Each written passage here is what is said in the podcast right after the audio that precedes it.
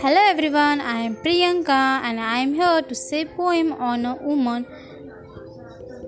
So I will start now. She tires, she cries, she fights, she smiles, but she never give up. She knows how to maintain relationship. She know how to connect with new family. She knows she is bond of family. She knows how to respect elders. She knows how to take bold action.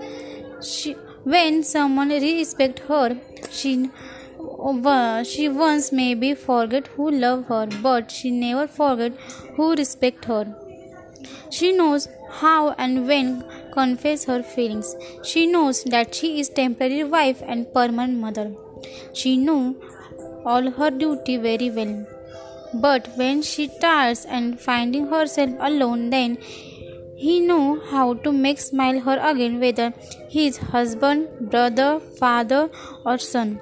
Thus she reborn and respect every woman in our life. Thank you.